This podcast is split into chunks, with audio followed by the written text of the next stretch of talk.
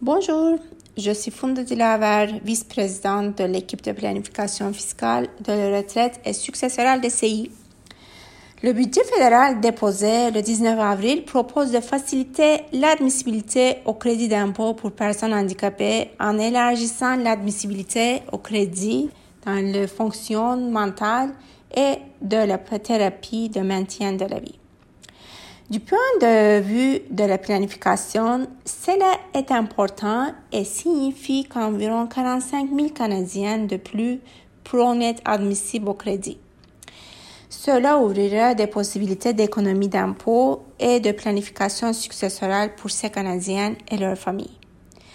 Les crédits d'impôt pour personnes handicapées d'une valeur de 1299 dollars pour 2021 est un crédit d'impôt non remboursable qui aide les personnes handicapées ou leurs personnes à charge à réduire le montant d'impôt sur le revenu qu'elles pourraient devoir payer.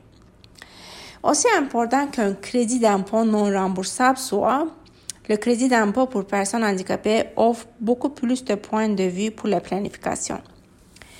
Admissibilité au crédit est une passerelle pour accéder à d'autres avantages fiscaux, crédits et déductions, notamment prestations pour enfants handicapés, un paiement mensuel non imposable pour le parent d'un enfant de moins de 18 ans qui est admissible au crédit d'impôt pour personnes handicapées et qui est également admissible à la location canadienne pour enfants. La prestation pour enfants handicapés est calculée annuellement en fonction du revenu familial net ajusté de l'année précédente. La prestation commence à diminuer lorsque le revenu familial net ajusté dépasse 78 68 708 dollars. Si un enfant est admissible au crédit d'impôt pour personnes handicapées, le parent recevra automatiquement les prestations pour enfants handicapés. De plus, les réclamations pour certains frais médicaux tels que les soins auxiliaires ou les soins dans une maison de soins infirmiers exigent que la personne qui a besoin de soins soit admissible au crédit d'impôt pour personnes handicapées.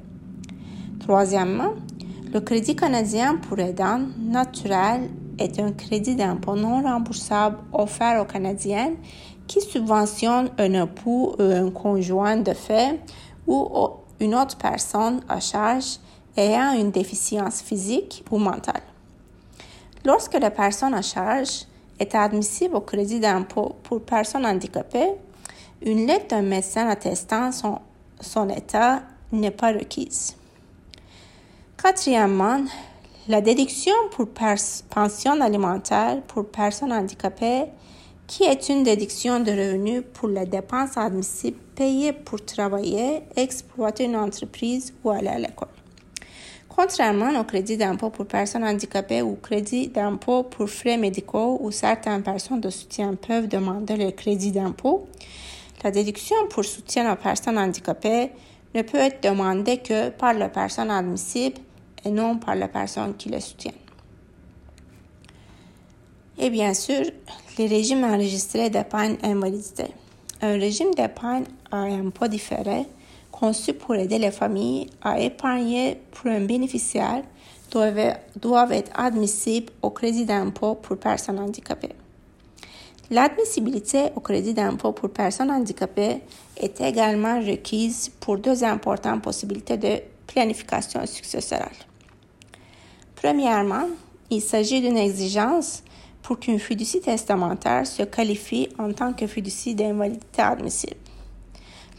La, fiducie pour personnes handicapées admissible est une exception à la règle selon laquelle toutes les fiducies testamentaires sont imposées au taux marginaux le plus élevé. Une fiducie pour personnes handicapées a accès à des taux d'imposition progressifs offrant des possibilités d'économie d'impôt.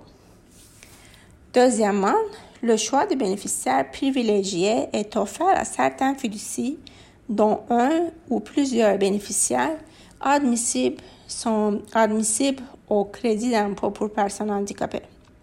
Lorsqu'un choix de bénéficiaires privilégiés est fait conjointement par le fiduciaire et les bénéficiaires, le revenu de la fiducie peut être imposé entre les mains du bénéficiaire privilégié mais peut continuer à s'accumuler au sein de la fiducie, ce qui permet de réaliser des économies en profitant de bénéficiaires euh, le taux d'imposition. Admissibilité au crédit d'impôt pour personnes handicapées est d'une importance vitale pour le millier de familles canadiennes et constitue une occasion pour le conseiller de discuter avec leurs clients des possibilités de planification successorale et fiscale disponibles. Et n'oubliez pas de dire à tous les clients qui pourraient faire partie des 45 000 familles nouvellement admissibles de discuter avec leur médecin si la personne sera admissible les années précédentes. Ceux qui demandent le crédit peuvent demander que leur déclaration de revenus soit ajustée jusqu'à 10 ans. Merci d'avoir écouté. Bonne journée.